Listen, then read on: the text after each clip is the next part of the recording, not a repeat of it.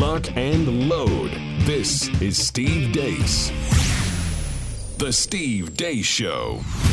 And greetings. Happy Friday. Welcome to the Steve Deace Show here, live and on demand on Blaze TV, radio, and podcast. Steve Deace here with Todd Erzen and Aaron McIntyre. We are joined by our old friend, Rachel Semmel. She'll be here from the Center for Renewing America as we kick off the Deace group here in a matter of moments. Your weekly look at the week that was. Don't forget as well. Next hour, we'll get into Feedback Friday when we respond to your responses to us. And we always look forward to that. We have a lot to get to here on the Deace Group in just a matter of moments. Before we do, let me remind you, fellas, if you're a little bit nervous about the, the receding hairline, the loss of hair, or you want to head that off at the pass to make sure that uh, you don't have to be nervous about that later. You want to keep the hair you already have. Make sure you talk to our friends over at Keeps, K E E P S, because over at Keeps, they can help you do exactly that. And they'll keep it on the down low with discretion. It'll all be online where you'll talk to a licensed physician. You'll hand over a few pics of your hair that'll help guide them on which FDA approved treatment is right for you. And then you'll get the generic version so that you save money and then they do it all online uh, to make it convenient. It's delivered right to your door for discretion. And then they offer you more savings to get you started. Half off your first order when you go to keeps.com slash grow. That's keeps.com slash grow. And now, without further ado, it is time for the Deace Group.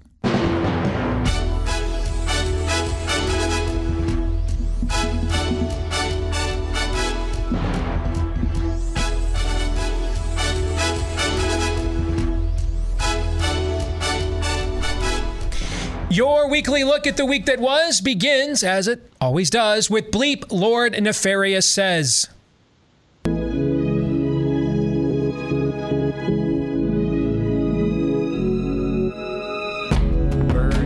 tell us. Birds tell us that the world is changing, that the climate is changing. They sing it over us. you eating this pride? Well, if you're a top, it seems like you can eat whatever you want. But if you're a bottom, you're expected to starve?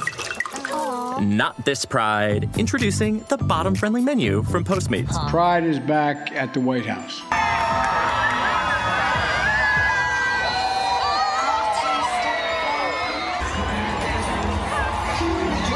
What age did you know that you were gay?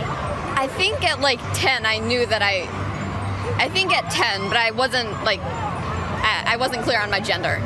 Yeah, I I think it, it was around like 10 as well when I, st- I started questioning if I was bi. And then since then it was kind of like a, a slippery slope because I kept, I was like, am I bi, omni, lesbian? And then I, I kind of like came to the point, and then now recently I've been like, am I pan? But then I like, I think now I'm starting to realize that I'm queer. Looking for a way to talk to your kids about being transgender, non binary, or even cisgender? Check out my new video. You might feel like a boy, you might feel like a girl, you might feel like both boy and girl, or like neither. You might feel like your gender changes from day to day or from year to year. You might feel that none of these words describe you perfectly. You might not be sure yet. Maybe you're still figuring it out. 18 year old Ryland Whittington is a typical Southern California teenager. And the Whittingtons, along with mom Hillary, dad Jeff, and sister Brinley, are a typical family.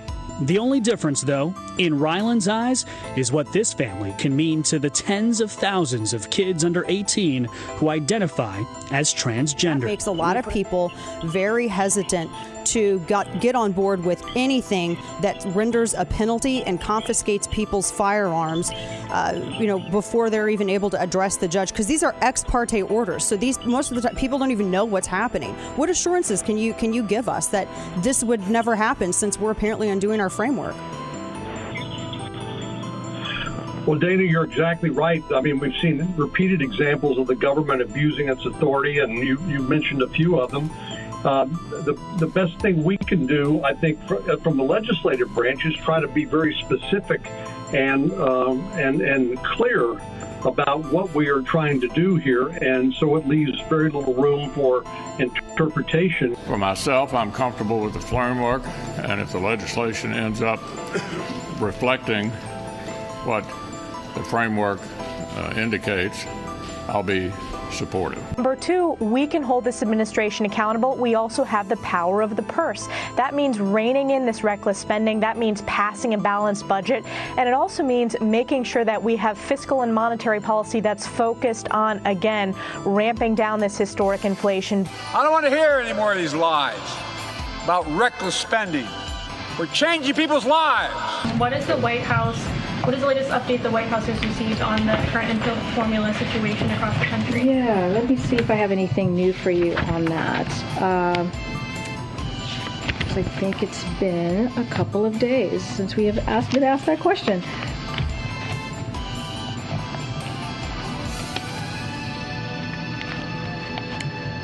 Okay. I don't have anything new. Very reassuring. All right, first question here. What was the absolute best or worst of the worst that Aaron just highlighted? And Rachel, we begin with you as the guest. Go ahead it was hard to watch all those pride videos in the last week or two. Uh, Aaron's sh- sh- montage showed quite a few of them. Some of the, the parade, for example, he showed there in D.C. But watching these drag queen uh, hours happening across the country over the last week, and then I don't know if I don't know if it made the montage, but watching some of these children who were shocked or crying or trying to turn away, and their parents grabbing right. their faces and trying to force yeah. them to watch. Yep. That was that was the worst for me. It was so sad and so heartbreaking to watch the direct ramifications of the child abuse unfold. I think it has to be the pride stuff for me. I, I have to tell you, and this is where I'm just an emotionally immature and stunted man. I, I can't process that in any way other than seething levels of anger. Like I I want to be like saddened. I am not. I am things I probably shouldn't say on Blaze TV. Seething levels of anger. That, that's what I am.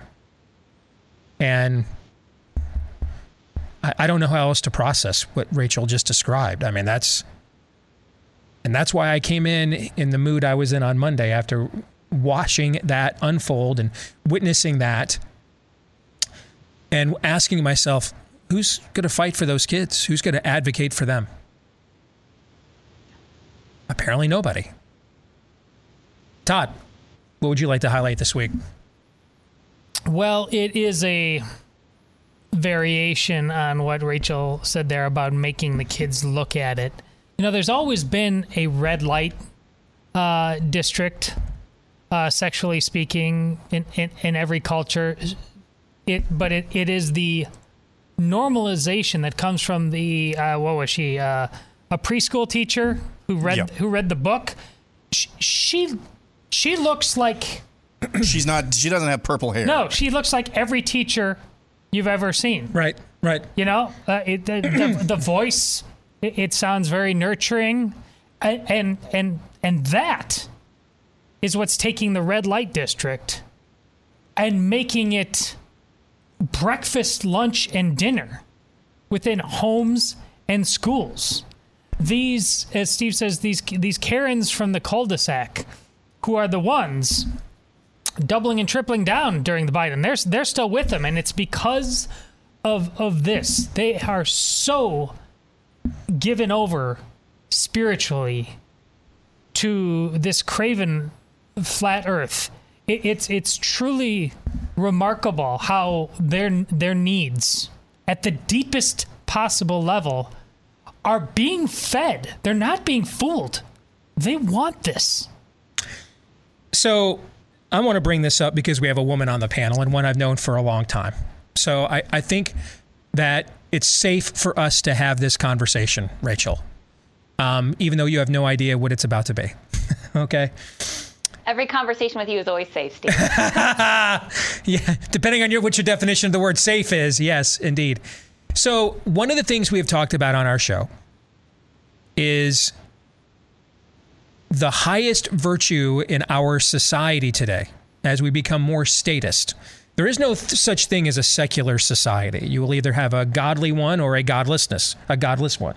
And if you have a godless one, then you will have a, a statist society in a statist society, whether that's a dictator whether that's an oligarchy, whether that is um, a Politburo, whether it still has democratic machinations. In a statist society, compliance becomes the highest virtue. We've been talking about this a lot recently Mhm. on the show, right?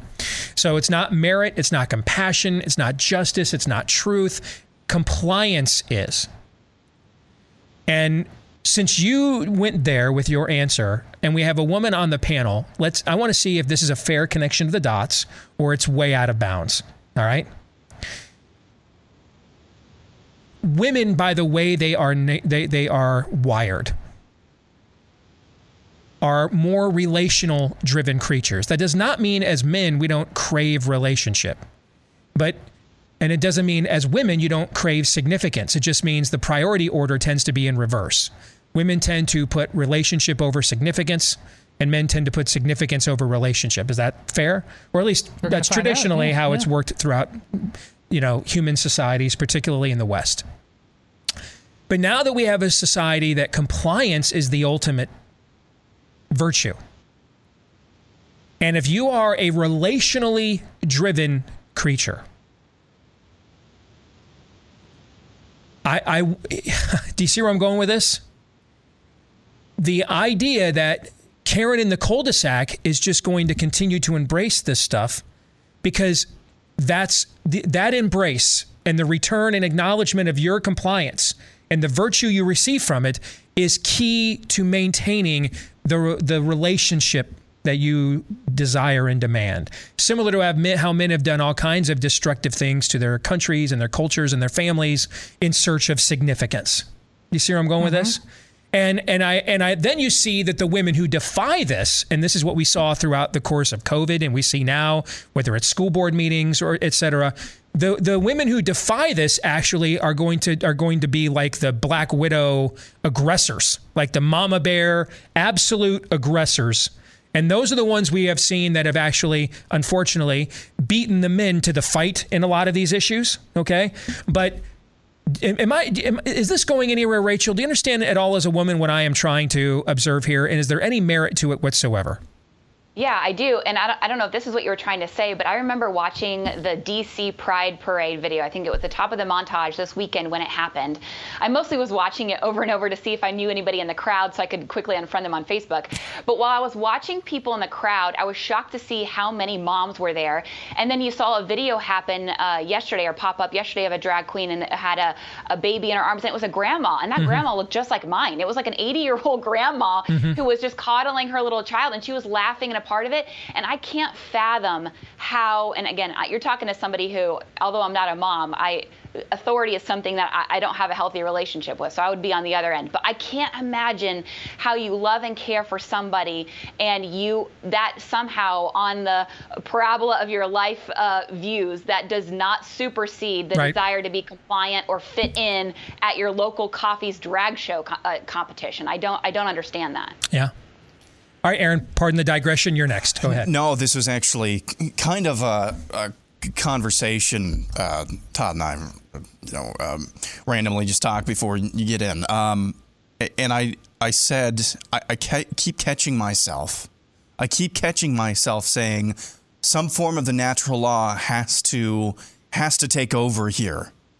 Somehow we have to find some sort of a plumb line. Somehow the rubber band has to snap back. No, it flippin' doesn't. When we see this level of evil, when we see this level of evil, sometimes we're just going to break the rubber band. I think that's what we're heading towards if we're not already there. The breaking of that rubber band, it's not snapping back.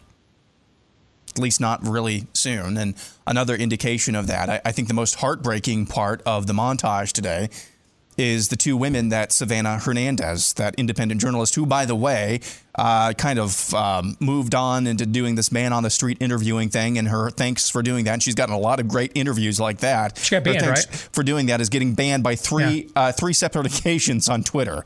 Uh, so she's, uh, if you can find her somewhere, Savannah Hernandez is her name.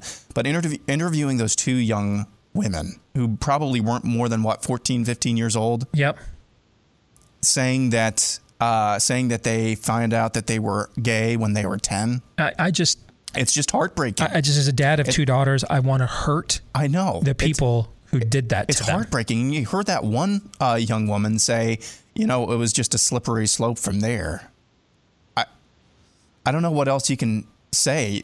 Listening to both of those, they, they sound like they sound like normal uh, young women, but you can hear there is nothing but just isolation, isolation and heartbreak there, and um, we have to remember that as well. It, it's easy when you see the uh, artificially enlarged uh, male uh, boobs dancing around at the uh, DC Pride Parade, twerking in front of kids, to just have the instinct of wanting to crush that, and you should. But at the heart as well, this is this is a virus that is that is devastating young people, and there is we we still need to remember we got to have compassion for that um, compassion balanced with justice for, for those who are flaunting it and, and the ones who are who are groomers. Thank you. Well said. On a scale of one to 10, with one being the odds that Fauci is truly thankful for his four pokes that failed him, and 10 being the odds that Lindsey Graham is quite thankful for all the pokes he can get. Rate this week's level of total depravity, Rachel. One. One being the worst because I think that's worse than number 10. All right, Todd. 10. Aaron. 10. I don't have to tell you folks how bad things are getting out there. That's why you want to go and check out our friends over at My Patriot Supply. Even JP Morgan CEO is saying, uh, brace yourselves. Companies now doing preemptive layoffs. Tesla, for example, run by the richest man in the world, just announced some of that recently. Um, just make sure you have the peace of mind of knowing that when the food supply chain uh, ends up getting wrecked, we're not even asking if this is going to happen now, but when. Looking at the stuff we're saying, make sure you're prepared with the uh, the 90 day emergency food kit from our friends at My Patriot Supply. Three months of food. That's breakfast, lunch, dinner, even snacks and drinks every day for you and everyone in your care. 2,000 plus calories. So everybody will be well nourished and taken care of. And you'll have the peace of mind of knowing that you have done your job to take care of them. And right now, uh, you can take advantage of it with free delivery, and they'll give it to you for $150 off as well. $150 off and free delivery if you go to my page at preparewithdeace.com. That's D E A C E for preparewithdeace.com. Let's get to issue two. Biden demands that big oil bail him out. The White House went after oil companies this week, trying to lay the blame of historic and rising gas prices at their feet. Exxon made more money than God this year. And by the way, nothing's changed. And they're not, by the way, one thing I want to say about the oil companies. They talk about how we have, they have 9,000 permits to drill. They're not drilling. Why aren't they drilling? Because they make more money not producing more oil. The price goes up, number one. Biden sent a letter to oil CEOs also this week telling them they must produce more oil and threatening them if they don't lower costs. Of course, the Biden administration has done anything but make drilling for oil and expanding production easier for oil companies. But you'd think oil companies would be going to the mattresses, pushing and pulling every single lever of influence they have to try to make that so. And aside from the occasional clapback at the White House, we're not seeing that happening. This reminds me in the Obama years when we were doing on the right, we were doing the drill baby drill, and Republicans were uh, chasing Democrats out of Congress because they refused to open up more drilling at the time. And I made the observation at that time where ExxonMobil's running ads all over my TV screen about its green energies program. Where, where, where, are its lobbyists demanding that they want to drill baby drill? I'm not sure there's a good guy in this story, I guess is what I'm trying to say. Okay. Just terrible people doing terrible things um, terribly, uh, as we used to say. That's what I was going to lead off my comments. okay, with. but let, I, am curious on uh, because the, the the the oil companies aren't really politically directly responsible here. Um, because you have policies from this White House where they said, I mean, Biden said this in the last debate of 2020 that they, they were going to end the oil industry, just openly said it. I remember Trump's reaction was like, wow, that's a hell of a thing to say, I think is what Trump said. So, on one hand, you have this administration that's been very honest that it wants to end our reliance on oil. And then on the other hand, now it is demanding more from the oil companies. How are these messages reconcilable? What What is the game plan here, Todd? Well, I love the demand for charity when none will be offered by uh, the woke mob on any level. As you just said, it's always about compliance. And now here, but they're, they're, do the right thing. Like what? What is the plumb line for doing the right thing? Where where is that? To Aaron's point about the rubber band, you you we just saw the montage.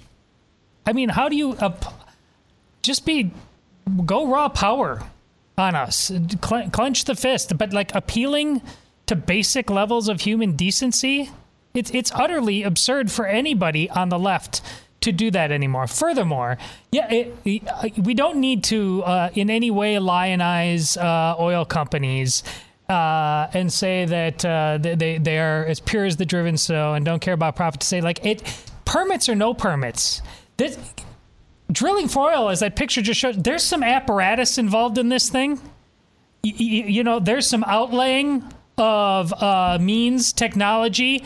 What what incentive do they have right now in this very very unstable market where they are being told that they are killing the earth per the bird woman man whatever yes at the beginning of the montage they do this now temporarily where does it go next year the year after yeah, they're that the devil again next year, is what you're saying. Yes, this Yeah. is chaos.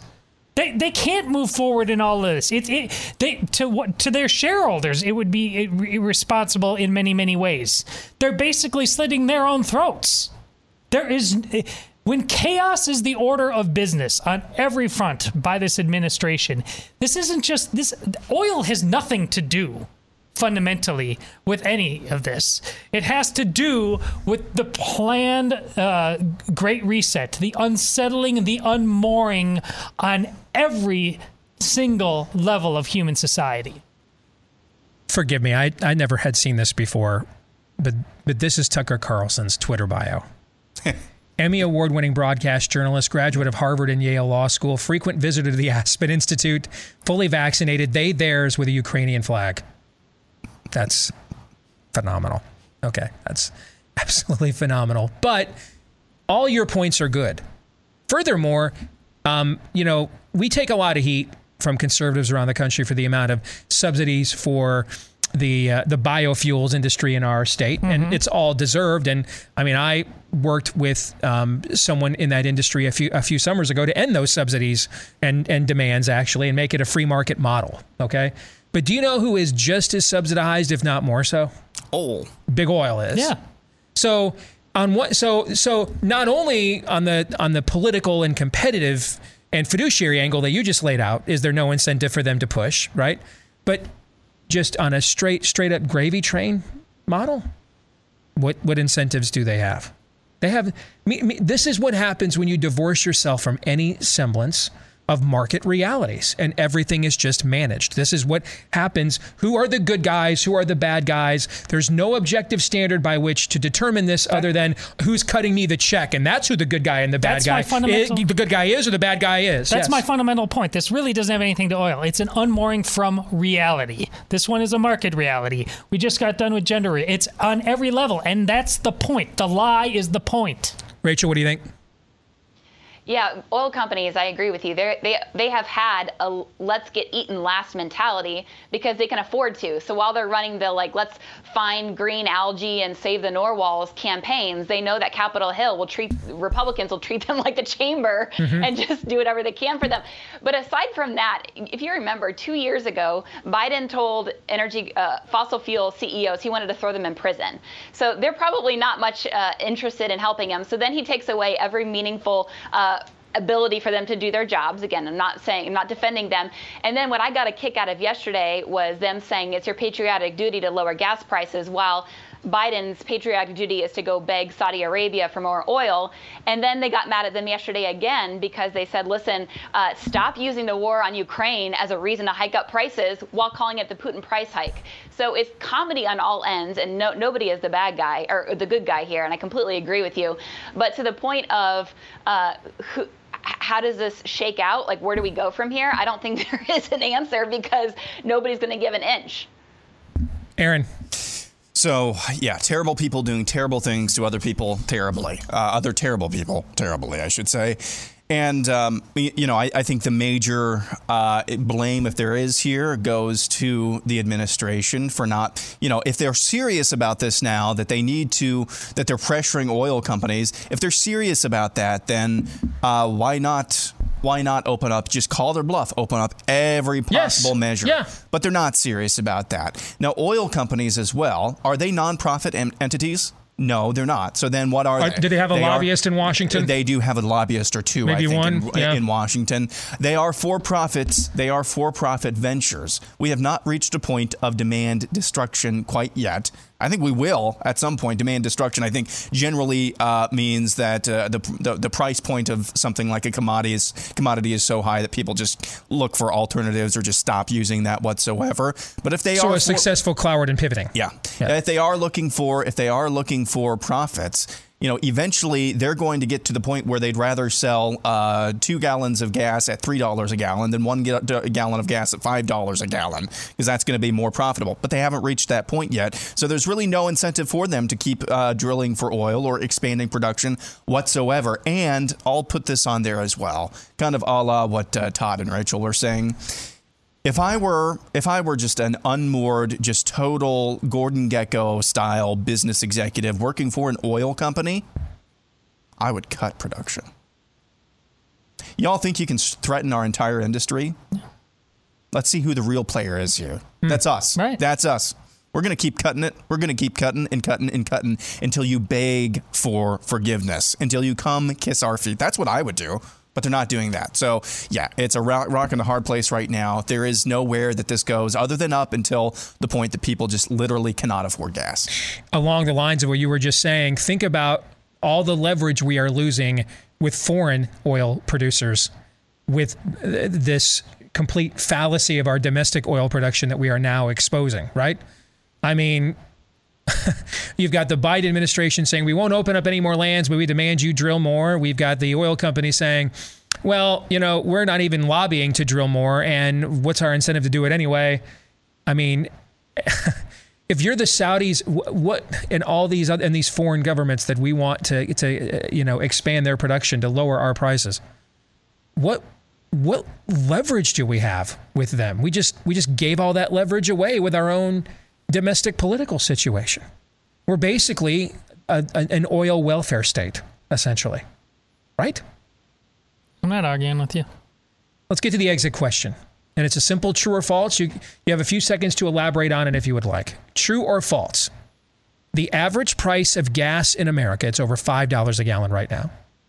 The average price of gas in America will reach $8 a gallon by election day. True or false? Todd. False. Narrowly. False narrowly. Okay. Rachel, what do you think?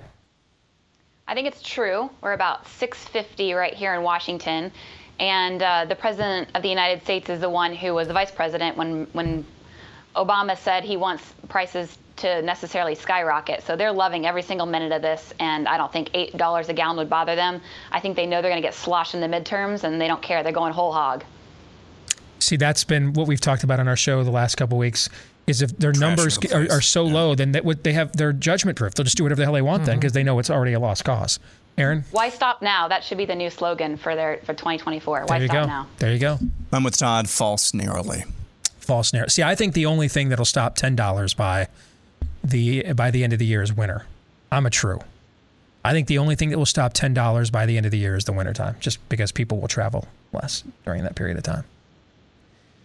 All right, when we come back, um, I'm anxious to get the answers to our kicker question this week.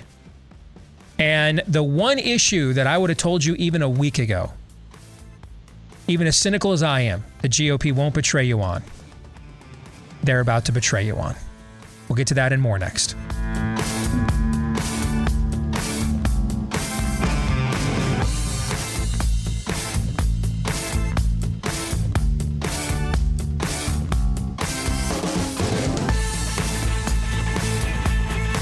Parents than ever before are homeschooling. More parents than ever before are looking into options along those lines. If you are looking for an online academy that will teach your children how to think, not what to think, mastery of subject matter that actually matters and not spirit of the age propaganda, encourages critical thinking, demands it, in fact, uh, and equips your child to do exactly that, then you're looking for our friends over at Freedom Project Academy. I've known the people behind this school for several years. We fought together in the trenches against Common Core. And then I had my own son enrolled in Freedom Project Academy when he was younger as well. So I saw up close and personal just how good of a job these these guys do. They have mastered the art of online schooling at home and fully accredited online schooling at home as well. So if you're looking for options this fall, don't hesitate. They're already filling up spots already, even though it's just mid June. Get a free information packet today when you go to freedomforschool.com, freedom F O R, freedomforschool.com. Again, that's freedomforschool.com. Let's welcome back in Rachel Semmel from the Center for Renewing America joining us for the Deace Group this week, your weekly look at the week that was. Let's get to issue three the GOP about to cross a red line with red flags. It's now 11 Republican senators who've indicated they're on board with a potential bill in response to the Uvalde, Texas mass school shooting that would, among other things, encourage states to enact red flag laws, essentially a way for the state to deny due process to gun owners as a way of stripping them of not only their Second Amendment rights, but probably all of their rights as well.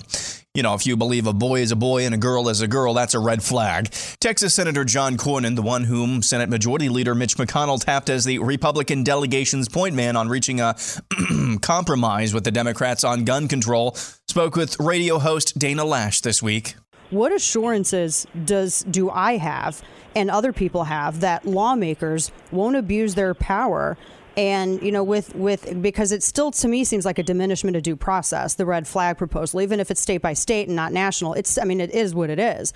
Um, but what assurances do we have? I mean we've watched parents be called domestic terrorists and the doj working with democrats and the national school board association uh, they were actually wanting to use their authority to investigate these parents. We saw the irs go after the tea party back in 2009 2010 i mean we've seen a lot of abuse of government authority just in the past 15 years senator, and that makes a lot of people very hesitant to got, get on board with anything that renders a penalty and confiscates people's firearms, uh, you know, before they're even able to address the judge. Because these are ex parte orders, so these most of the time people don't even know what's happening. What assurances can you can you give us that this would never happen since we're apparently undoing our framework?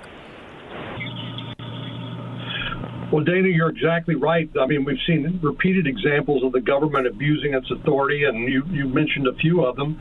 Uh, the the best thing we can do, I think, for, uh, from the legislative branch, is try to be very specific and um, and and clear about what we are trying to do here, and so it leaves very little room for interpretation uh, by the courts.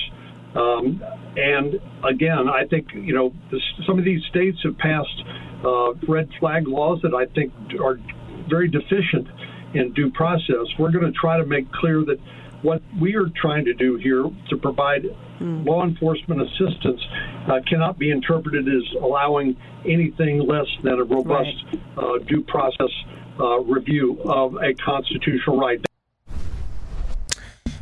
Did you hear that last line? Review. That's a senator from Texas who says a due process review of a what?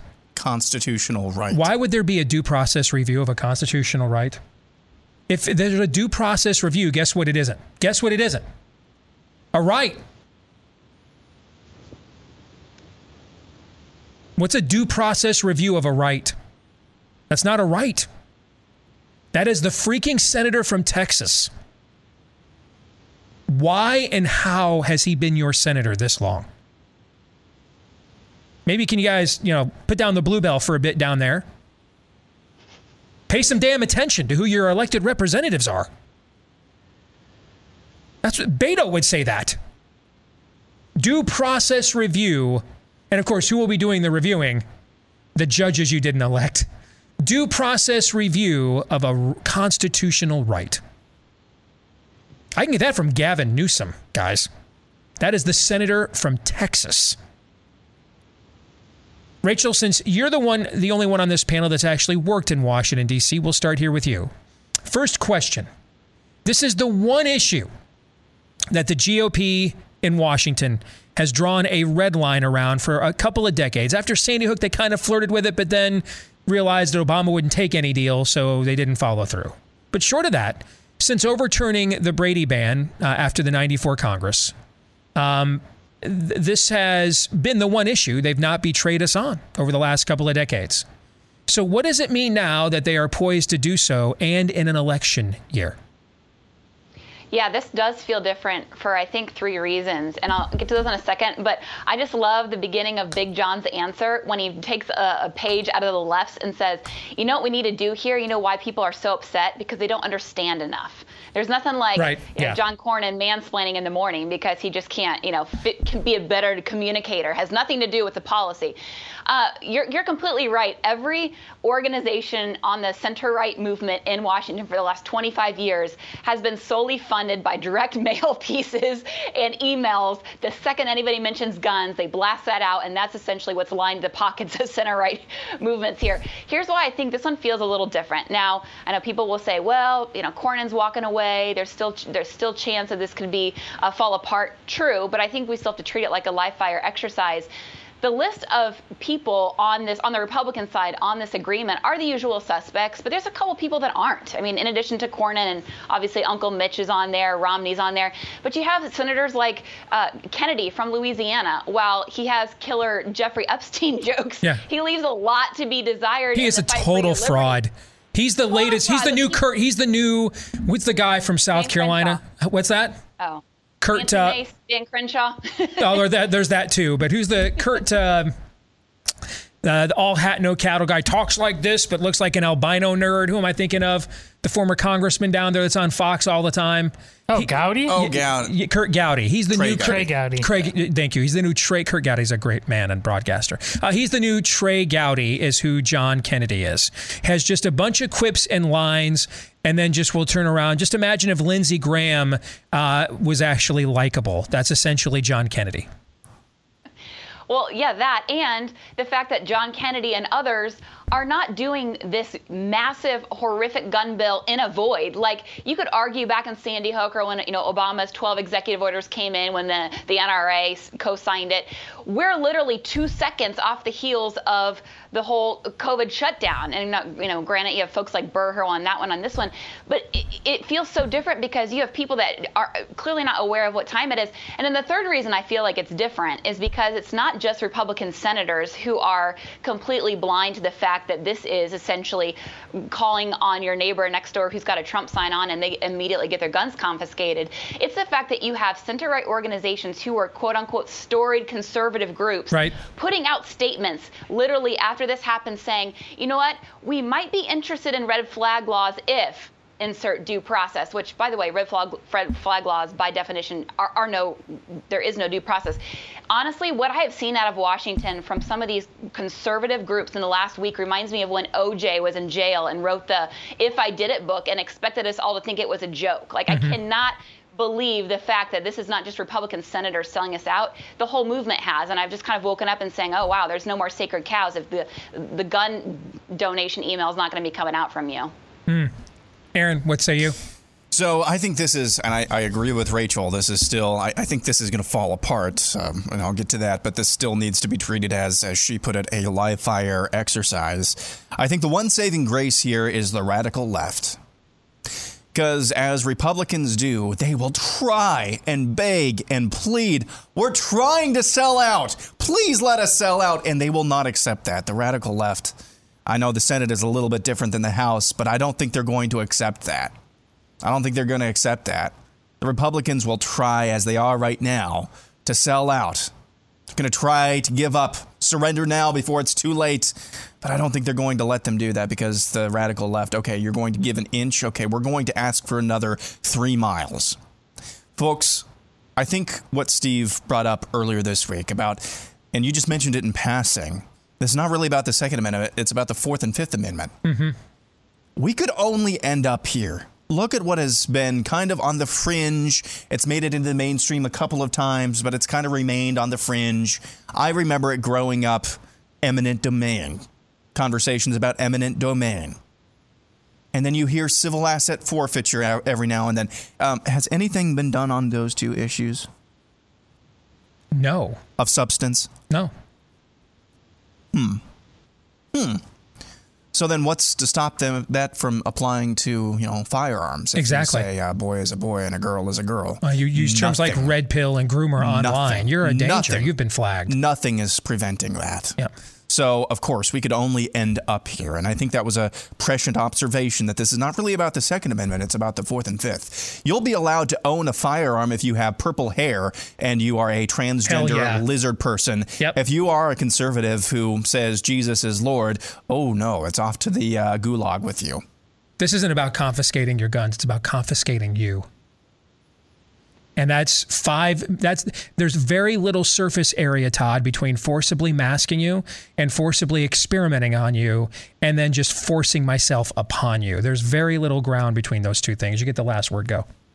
Oh, and because of what you just said, it's not about any of the amendments. It's it's not about the Constitution at all anymore. We are post argument.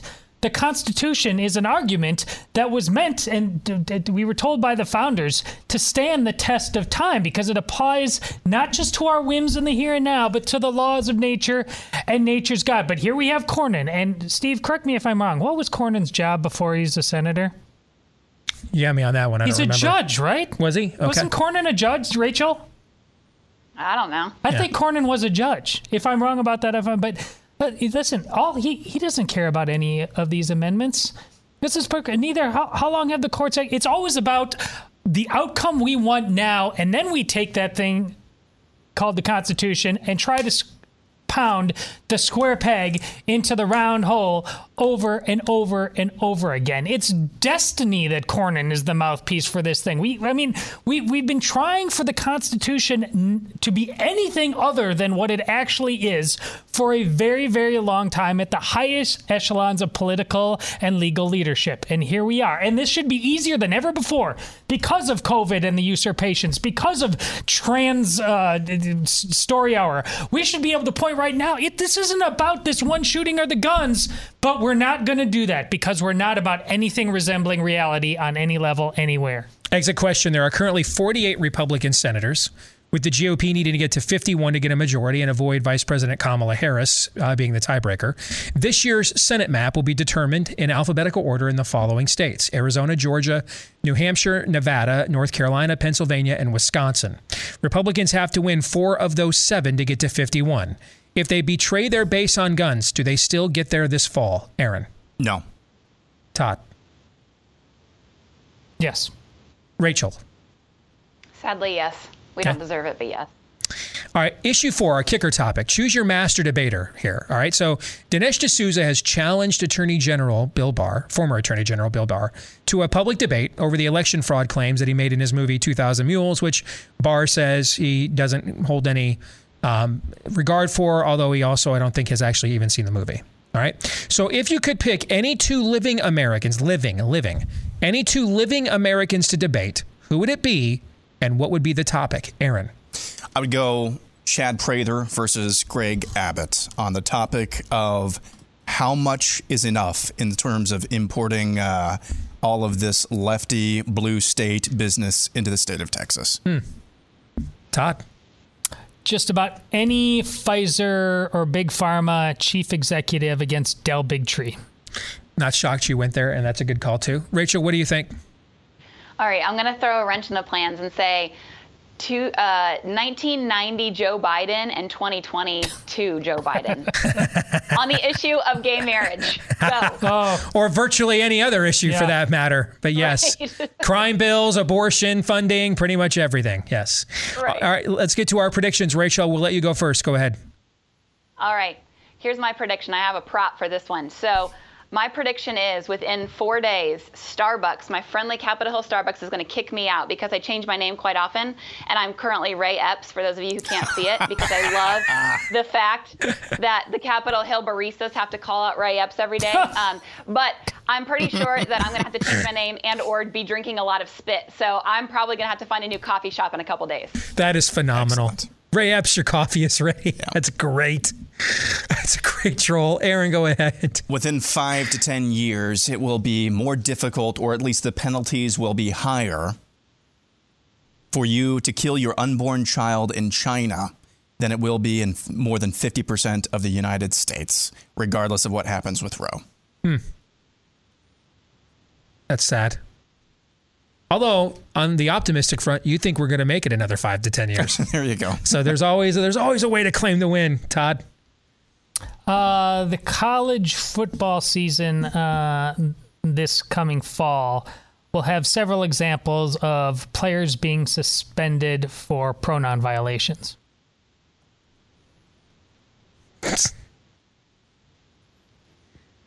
You're really just a terrible person. You just need to know I'm that. I'm not doing Okay, it. you're just you're just terrible. Really, you're terrible. Uh, my prediction is in the next 30 days, Vladimir Putin will publicly offer Ukraine and the West a ceasefire, claiming he has accomplished his major objectives in liberating the Russian-speaking segments of the country and desires no further escalation as he continues to play 4D chess and then attempts to frame himself then now as the peacemaker. He's the one that wants this to end. Hmm. He's already he's already soared the value of his own ruble. He's making more money right now off of Russian oil than he ever has. Yesterday he cut off 50% of Germany's natural gas supply. Today he cut off 50% of Italy's. But remember all those stories you heard about adorable Molotov cocktail throwing grandmothers and guys in green shirts and people on Snake Islands holding off entire Russian battalions, and uh, Putin had cancer and would die, and this thing uh, would be over, and U2 did a conference or concert, and Jill Biden walked the streets. Just just remember everything you were told about this was all a lie in terms of the coverage. Everything you were told was all a lie. And the only, pe- we're basically unilaterally as a country funding the Ukrainian resistance when you look at the money. And, and the Western economies are what's being destroyed by this. So, whatever we were laundering through Ukraine, I hope it was worth hiding it. Rachel, good to see you as always. We'll do it again soon. All right, we'll come back with hour two Feedback Friday here in a moment.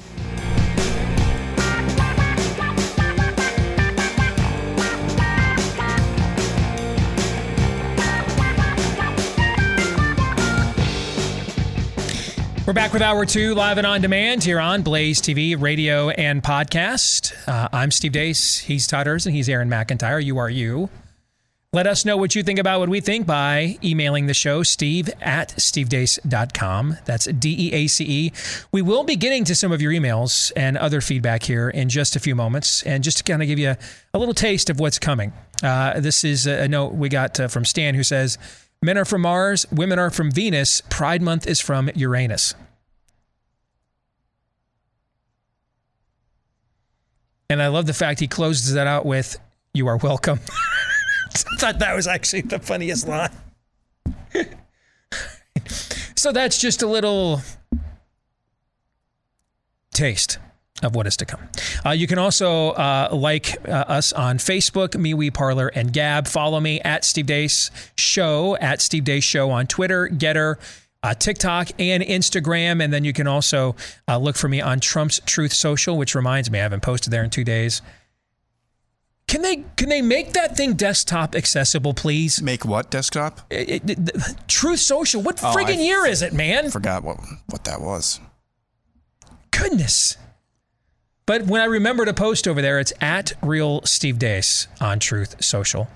And you can also get clips of the show, free to watch, free of any censorship, when you go to rumble.com slash Steve Deace Show as well. Don't forget the last name is D E A C E. If you're a podcast listener, we appreciate you so much because you're a big part uh, of our show. In fact, I think we might have our highest iTunes rating that I've ever seen, like right now. So thank you for that. Please keep leaving us five star reviews if you like us. Now, if you don't like us, we would not ask you to lie, of course.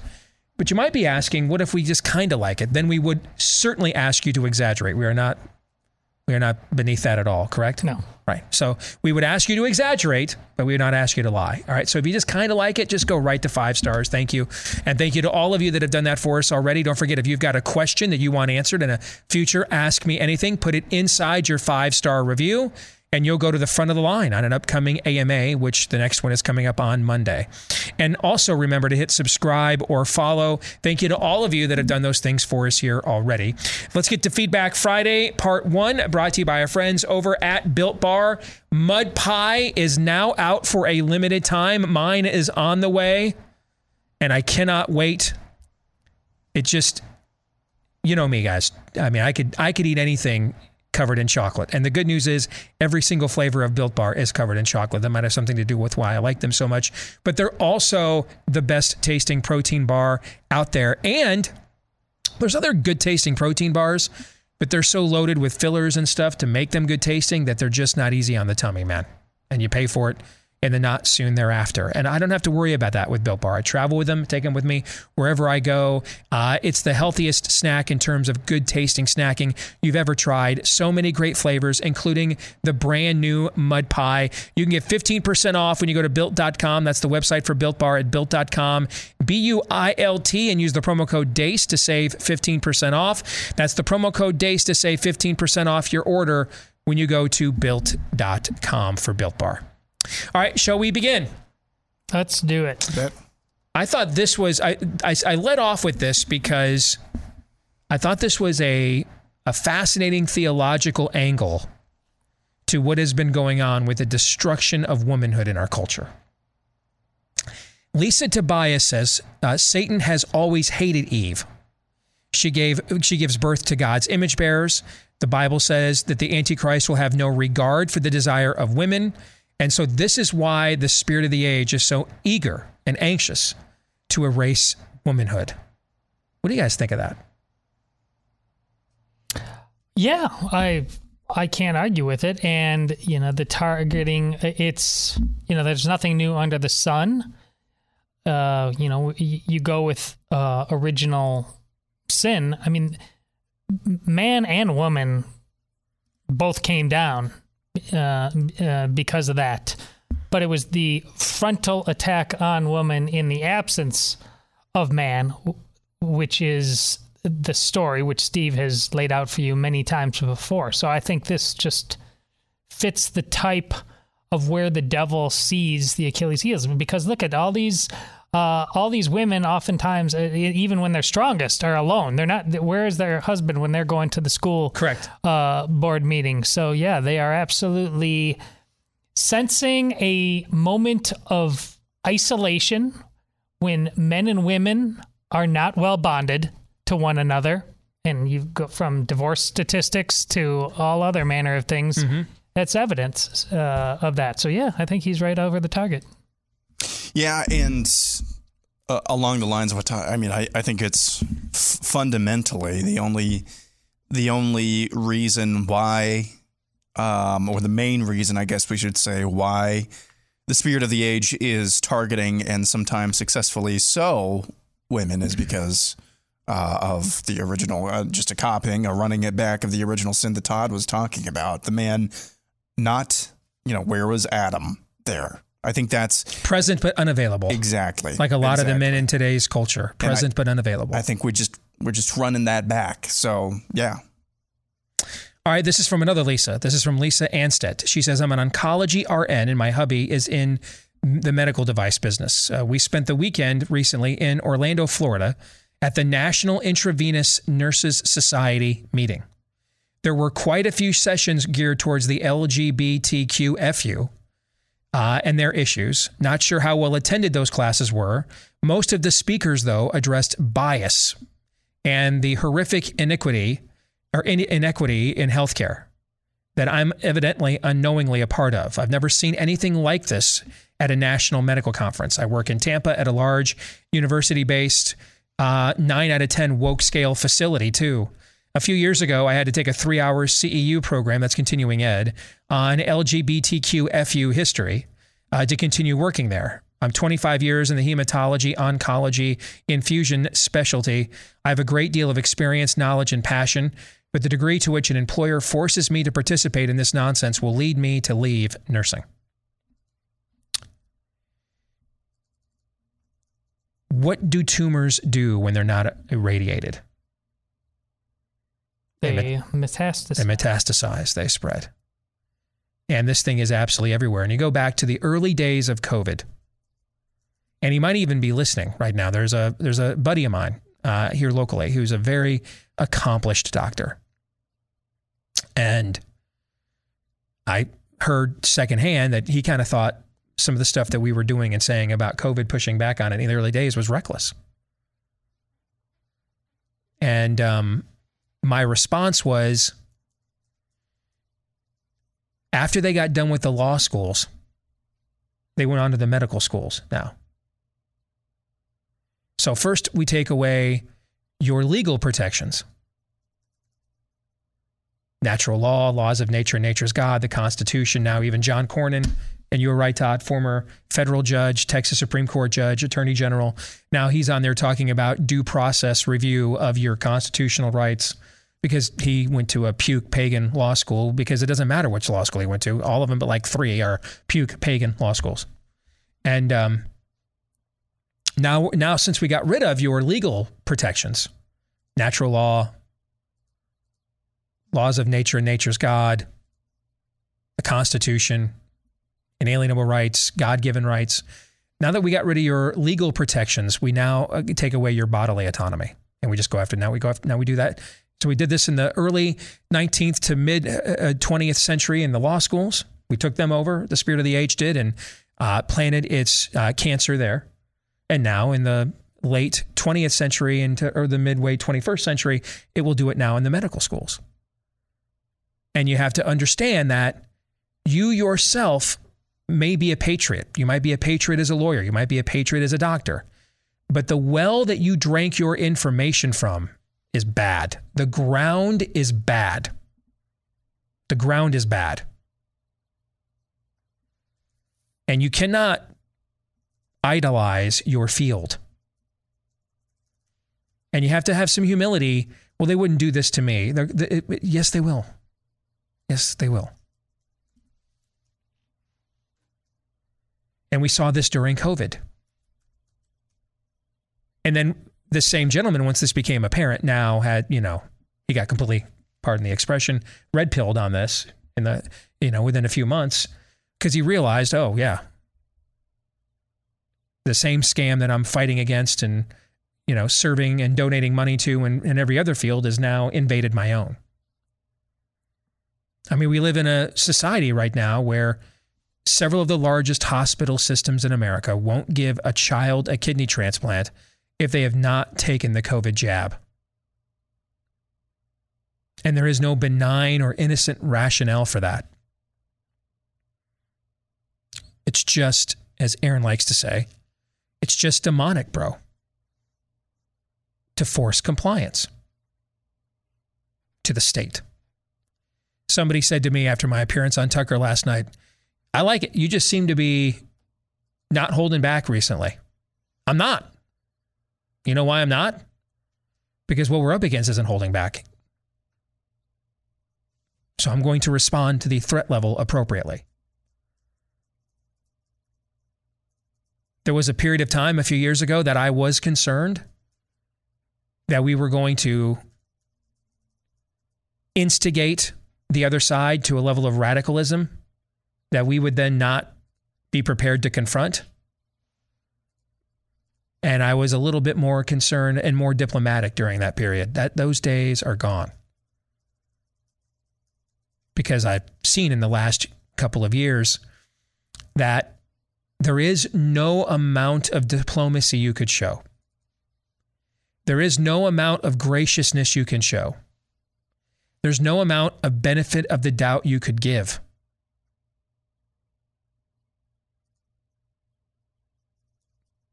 So, war it is then.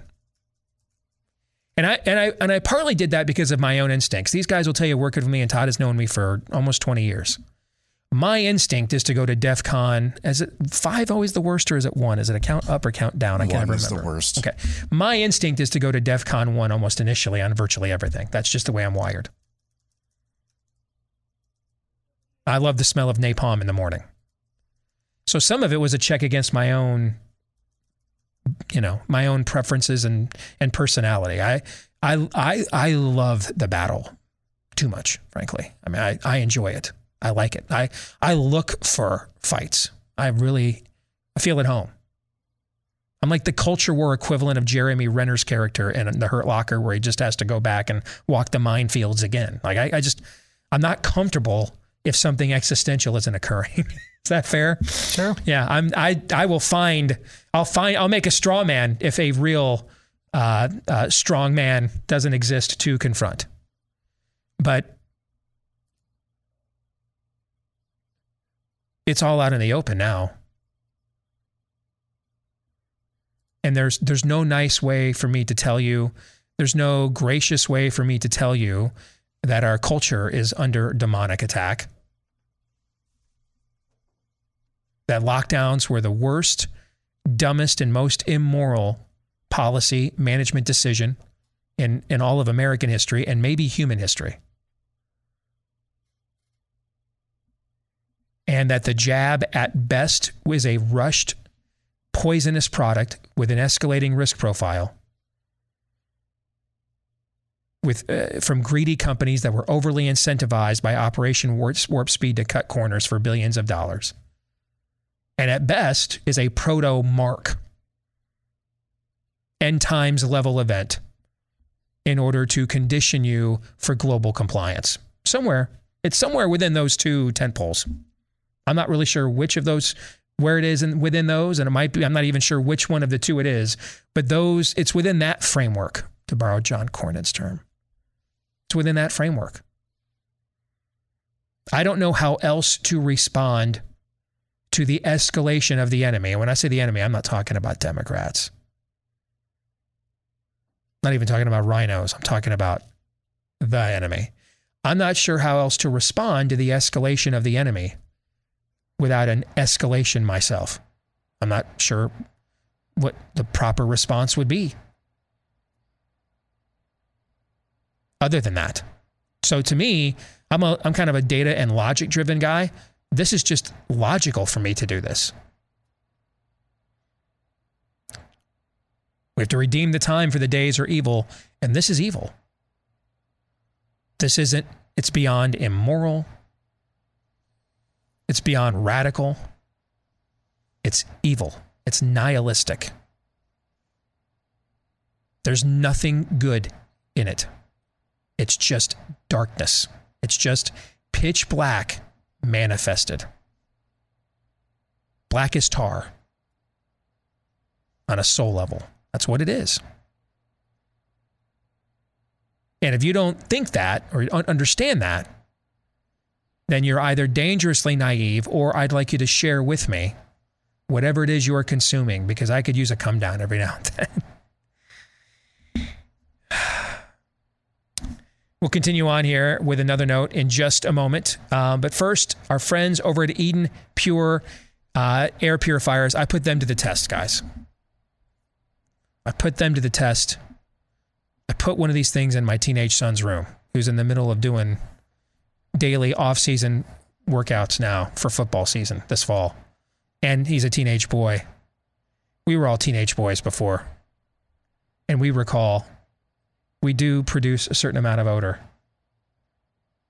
at that age, right? So I put this to the test and put it in his room. And I'm here to tell you now I can actually safely walk by his room again. I can't I can't give it, you know, they gave me a whole litany of talking points and stuff here, but the best test I can tell you is I put this puppy in my teenage son's room and um, you can breathe the free air again. That's what I can tell you. All right. So um, if if you want to see if uh, it will do this for your teenage son's room or your pet or You've got litter boxes. Um, uh, you've got somebody who likes to, who's got a cigar room in the house. Whatever the challenge is in your home, uh, check it out right now. It's the best-selling Eden Pure Thunderstorm air purifier. It's filterless as well. You won't have to replace the filters and buy filters forever. So it's filterless as well with their proprietary technology.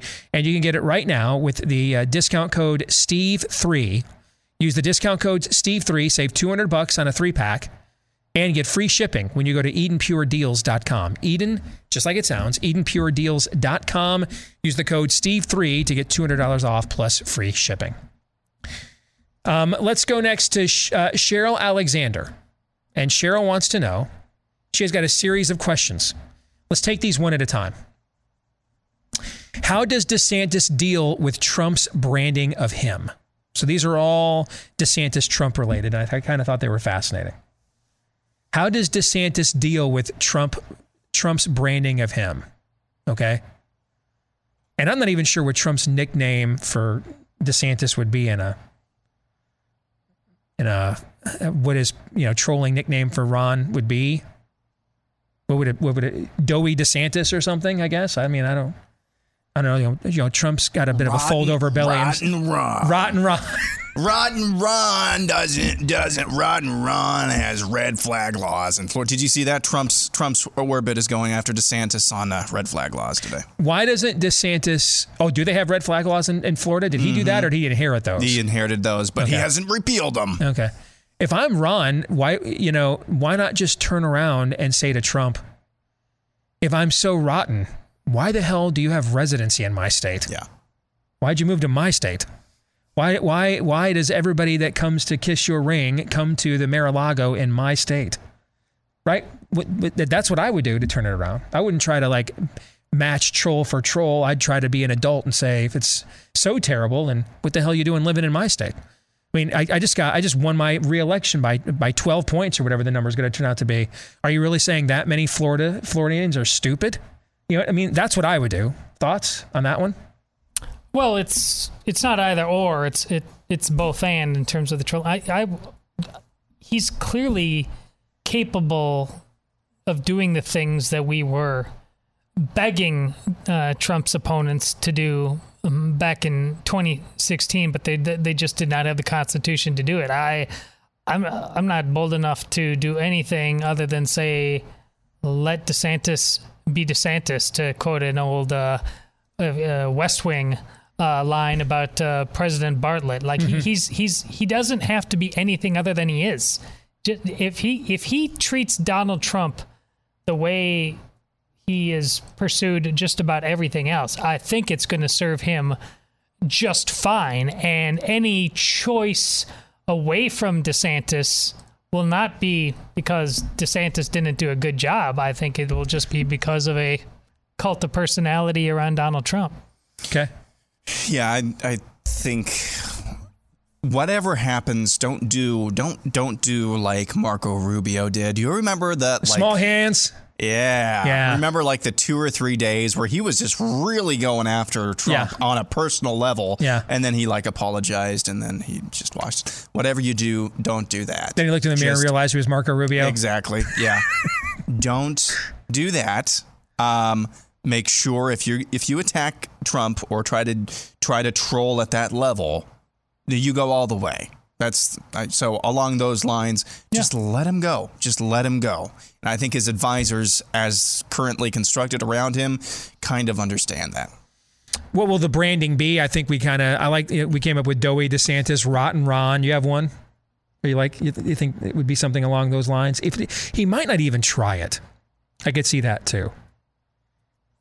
Um, I don't know. He'll probably pick a girl's name or something like that. A girl's name, like Rachel. Call her, call him, call him Rachel DeSantis. Yeah, Roberta DeSantis. Okay. Does anyone know what their current relationship is like? I, I don't know. You know, and I, I do know Ron DeSantis wouldn't have been governor of Florida without Trump. I do know that. So they have some level of relationship. And I, you know, what it currently is, whether it's frayed or not, that I, that I don't know. Um, number five is Trump less relevant to his base because he's out of office and not a real player, except endorsements. No, his his endorsements show that he is still a very real player to his base. He's just not a real player when it comes to the national conversation and policy.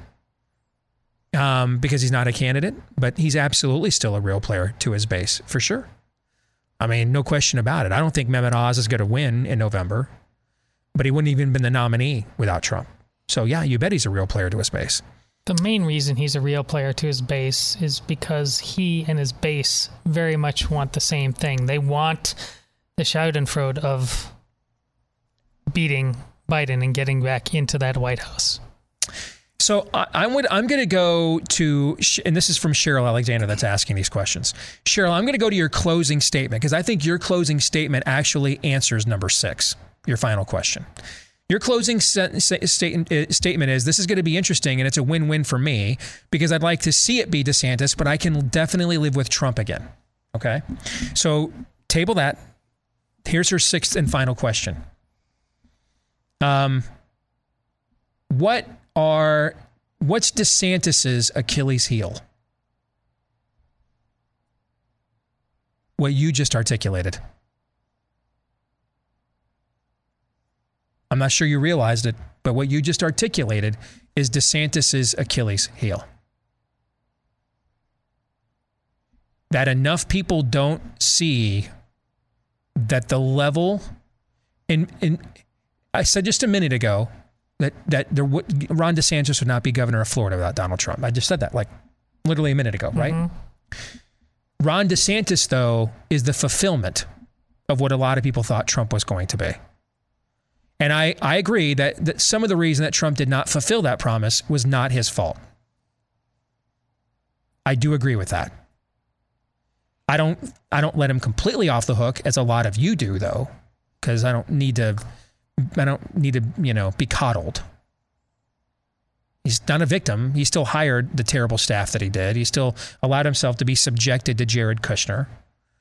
But but there's no question he faced from his own party, from the system, um, an unprecedented amount of obfuscation, of blockage. No question about that. I don't, know how you could debate that. We can debate what the ratio is that he's responsible for not overcoming and, and figuring out a way around. We can debate that. Fair? Yeah. But we, we cannot debate. I mean, they, they tried multiple coup attempts out in the open. We cannot debate that. That's not a debatable point. What's debatable is is what our expectation should have been and how successful Trump could have been in in in spite of that. That's what's debatable. What's not debatable is what they tried to do to stop him.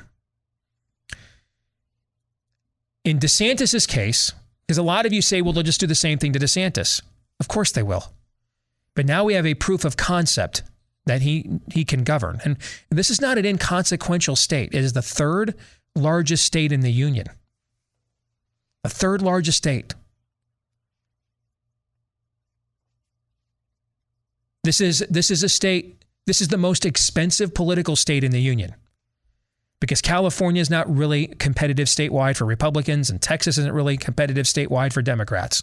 So, what's the next largest state? Florida, and it's competitive statewide for both sides. More money is spent in Florida each election cycle. Now, it won't be this one.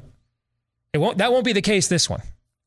So, thoughts and prayers to the TV ad buyers and, and commercial reps throughout the state of Florida. You're going to have. I'm just going to warn you right now. Scale down your Christmas lists. Okay. Because you're not getting the kind of money this this year that you're accustomed to because DeSantis is going to name the score. And so he'll be the reason why that won't be the case this year for like the first time in our friggin' lives. But prior to him, you bet more money was spent here politically in each general election cycle than just about any state in the union. In other words, this is this is quite the proving ground. You're not you're not taking somebody that, you know, this is like drafting an Alabama quarterback to run your team. Has he already faced the best competition? Hell, he probably faced the best defense of college football every practice all year round, or certainly one of the top three or four, right? Yeah. Did he play already in the biggest games? You, so doesn't mean they all will work out, but there's a resume there that you don't get if you're drafting a guy at Stanford who has all the measurables and everything you're looking at. He's not, he does not face that level of competition. He's not been in that level of fire. Doesn't mean he won't be a better player. It just means he doesn't come to the table with that level of resume. Ron does. So you've got an idea. And, and without Trump on the national stage, front and center, who has largely been the face of the GOP opposition since Trump went away? DeSantis has been. And he has crushed these people. He has made his enemies a footstool beneath him. Pun intended. So you have a proof of concept here that he is the fulfillment of what people hoped for in Trump. Trump was the herald tr- DeSantis is the doer. But if people are just like, you know, I'm okay with which, whichever one it is, Ron cannot win. Cannot win. Ron, I believe, can only win if the threat level is appropriately acknowledged and then and then we are convicted that's the level we have to confront. If on any level we're just content with a certain level of show well there you go. then that seems well now you know i don't think he can win. And i'm not even convinced he's going to mm-hmm. run okay? So our colleague dave rubin said the other day these two guys should just get together and figure it out that's a that i agree it's just I got to say to Dave, do you even Donald Trump, bro? I mean, uh, does Donald Trump strike you as the proactive, preemptive? Hey, this guy is moving into my territory. Let's let's make a deal. That, does he strike you as that kind of guy? No. no. Yeah, I don't see that happening. So that's that's DeSantis' Achilles heel. Is is if people are contented with either one, then they won't. He can't win. He can only win if people see, you know what, we we have to we we now need to bring a, a different level of weapon to the table than let's just, you know, let's do let's run it back what we did before. If you're content with running it back than you did before, DeSantis cannot win, in my view. More feedback Friday in a moment.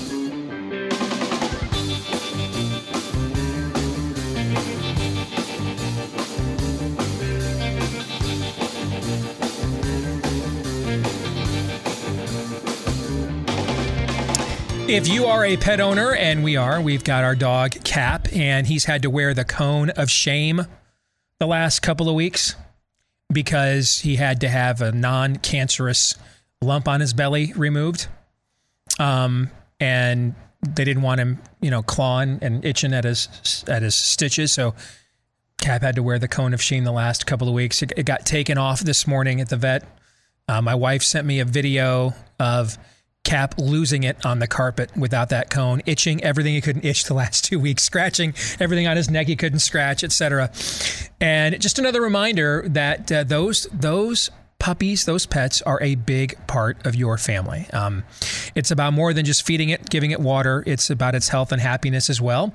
And that's where our friends over at Ruff Greens come in because uh, just like we do, or they do with the people food these days, that's why we're taking so many supplements these days because a lot of the good stuff we need has been stripped out of our food before it ever leaves the factory for mass distribution. And the same thing happens to the food that our pets consume as well.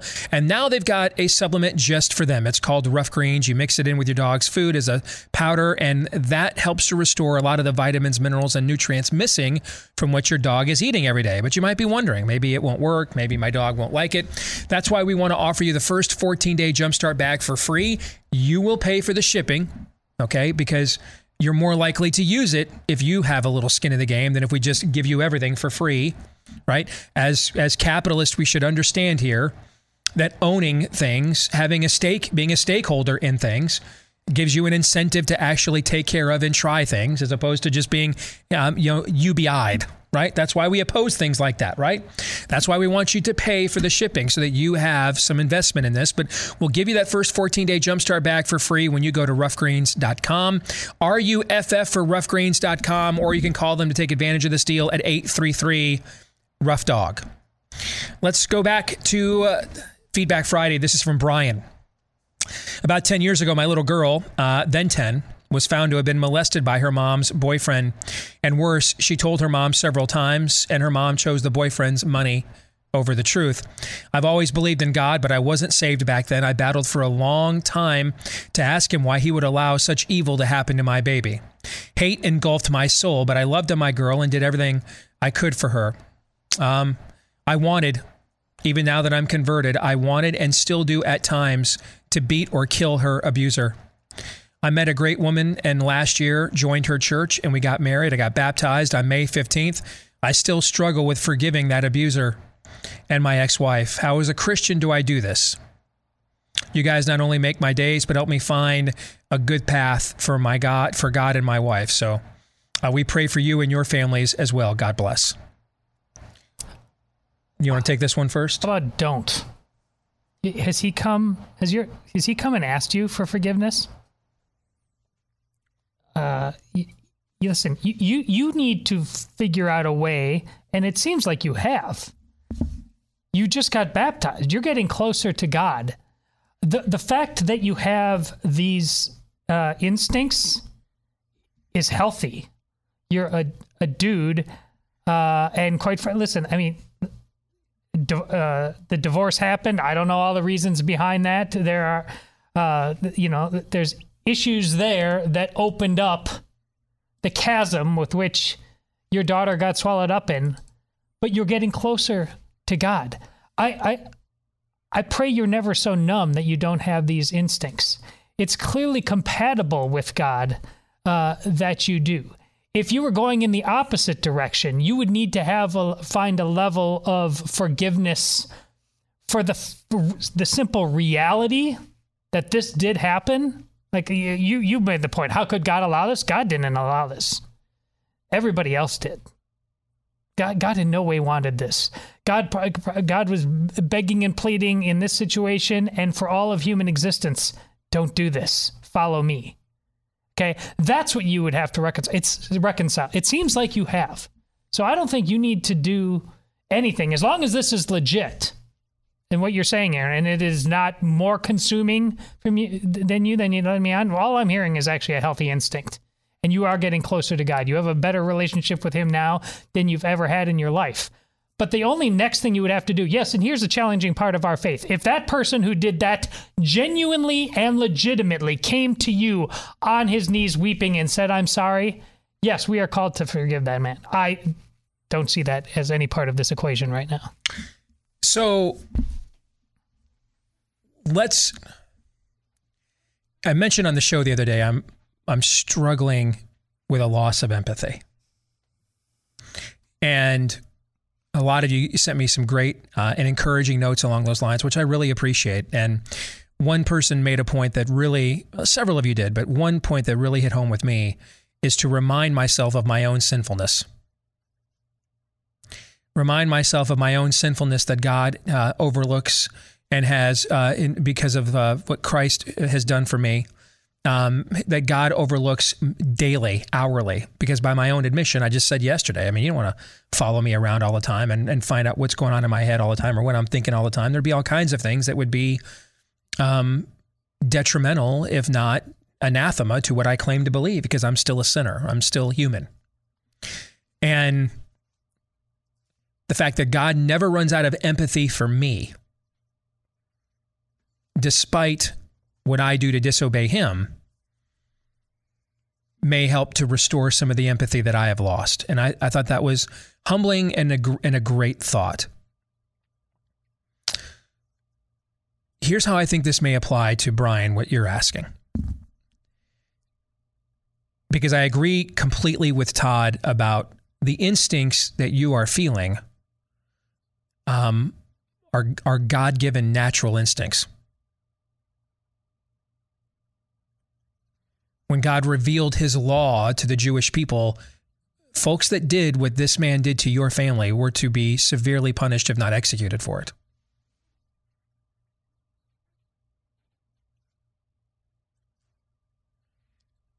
Those who think they may get away with it in this life, if they do not seek the repentance and forgiveness that Todd is talking about, they will be tormented forever in the life to come. So your instincts to want to punish, avenge this evil on this this creature that you made and love. I agree with Todd completely aligns with the instincts of your heavenly Father. So what where does forgiveness fit in here? I don't I think we should first of all define forgiveness.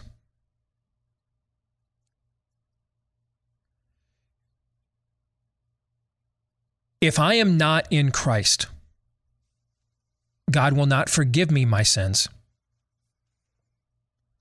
The same God who fearfully and wonderfully made me, who counted all the hairs on my head, who sent his son to die for me, will force me to be accountable for everything I have done, which is substantial. Everything I have done to disavow, disobey Him. We don't, we do sin against each other, but more so, we sin against God.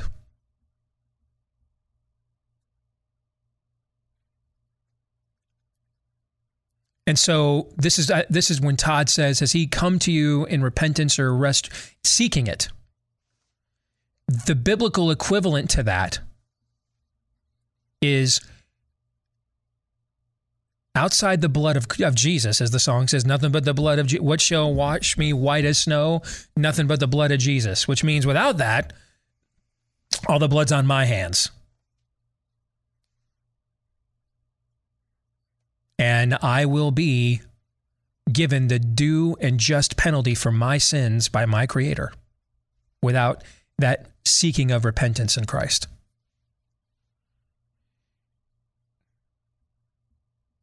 The kind of forgiveness, though, I think you're talking about is, is, is if I can interpret his note a different way, I think he is struggling with bitterness consuming him, hatred consuming him. And that's kind of what I meant the other day when I said I'm losing my empathy.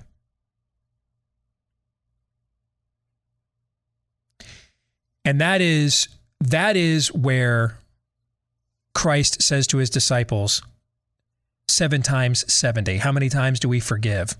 7 times 70. But the same Christ who says that when he's on a cross flanked by two criminals and one of them admits he's a criminal and deserves death he forgives him eternally. Says, Today you'll be with me in paradise. But right after you're done dying up on the cross for what you did uh, to violate the law. See the distinction there? Mm-hmm. So yeah, yeah. You today you'll join me in paradise, but right after you get done paying for what you did here, that led you to getting on this cross. That has to that has to go down first. And I think I think that's what, what, what you're probably alluding to. This we have conflated the terms consequences and condemnation in our culture. I will not be condemned for my sins for eternity because I am in Christ, and there is no condemnation for those who are in Christ. But the idea that I will not face consequences for them. If I go out here in the parking lot and run somebody over and then try to get away with it, don't report it to cops. Just take off, drive off. I'm going to face the consequences for that action. If after facing those consequences, I am genuinely destroyed and repentant for what I did, will I now face eternal condemnation from Christ? No. But will Christ say, let him out of prison? He asked for forgiveness and really meant it. Nope. Just like he looked at the guy next to him on the cross and said, You'll join me today in paradise. But that'll come after you face the due penalty for whatever he did that put you up on the cross in the first place. And see, I think we have conflated these things. Because we think that God is we, we have we have we think that love is God, not that God is love. It's the same source of love that stretches his arms wide open on a cross for his enemies that then all, but but also at other times looks at the Israelites and says, "You guys are my urban renewal plan. Head on in there and uh, clean up the mess of which it is substantial."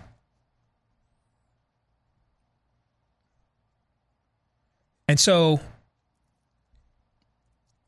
if you're if you're struggling with forgiveness in the sense of I shouldn't feel these instincts anymore to to want to defend and avenge my daughter. I agree completely with what Todd said. If that's how if that's the note that you if that's the context you meant your note. I read your note and took it in the context of you were you you were you thought I, I'm you're concerned that hey, this is stealing my joy as a believer. I'm drowning in this bitterness and holding on to this grudge isn't he it's not making him repent. He's not feeling any more guilty for it, right? Who's so I'm, who's so who's the only one paying for you holding that grudge? You are. Yep. I, th- I took it that you meant it in that context. So I, I like the fact that we each took it a different way and how we thought you meant what you meant. And so in that case, you've got kind of both of our angles of potentially to what you truly meant kind of covered here. Do you want to add to this at all, Aaron? Yeah, I would. Eh, Forgiveness, I think when we hear forgiveness, we we hear forgiveness and we think about it in a very flowery, pristine, um, romantic way. Guys, seriously, uh, forgiveness is a serious thing. It's a very serious prospect. There's a reason you must model that to your children. There's a reason you must instill that within your children. Because the most important thing any of us can ever do in our entire lives is understand the forgiveness that we had from our Savior eternally. It's a serious, serious thing. And it's also a very powerful thing as well. Why did we have a summer of race riots in 2020 after the death of George Floyd? But we didn't have them in, what was it, uh, Columbia, South Carolina, or was it Greenville, South Carolina, after Dylann Roof went into a Mhm, church and mhm. shot it up? Mm-hmm. I've always maintained, and I always will maintain that because in the before the bodies were even cold, the families of those who were shot and killed by Dylann Roof went and forgave him to his face. So, on the one hand, you probably should not feel this tension that you're feeling just because I need to I need to forgive because that's a Christian thing to do. You need to be considering I think this proposition. I think what you just brought up, Steve, the only person that this is affecting now is you. I think that's actually the key here. Are you in a position? Are you in a position where you can honestly look at yourself in the mirror and say, I desire I desire the peace that can only be found in a relationship with my creator more than I want to be consumed, justifiably so, by the hatred and anger, righteous anger that I have in my heart for this individual. Hmm. Now, that doesn't absolve that individual because they're unrepentant. That doesn't mean you're going to let your wife or uh, maybe uh, you know female relations around that individual. That is a consequence. That's the earthly consequence. But at this point, the only person that this is damaging is you. Todd is absolutely right. The righteous anger that you feel is righteous. But if it con- but if it gets in the way in the peace, the eternal peace, that doesn't mean the relaxing sense, the peace that you have that it can only be found in a relationship with your creator. That's when it becomes a problem. If you are getting involved in the real estate market during these unprecedented times, make sure you go in guided by a real estate agent you can trust, someone who has a fully vetted and verified track record of success. Now, where would you find this person? Well, the name kind of says it all. We, we made the name for you as simple as we possibly could. RealestateAgentsITrust.com is where you want to go. That's a company started by Glenn Beck and his associates because they, in past eras, ran into real estate agents they found out too late they couldn't trust. And so they wanted to make sure no one else had to suffer the same fate. So just about anywhere you want to move out of or move to, we can help you, probably. Uh, when you go to the website, realestateagentsitrust.com. Again, head over to the website, realestateagentsitrust.com. That's going to just about do it for us here on a Friday. We're going to stick around and tape the overtime for Blaze TV subscribers. For the rest of you, we'll see you on Monday after a great weekend, we hope. Until then, John 317.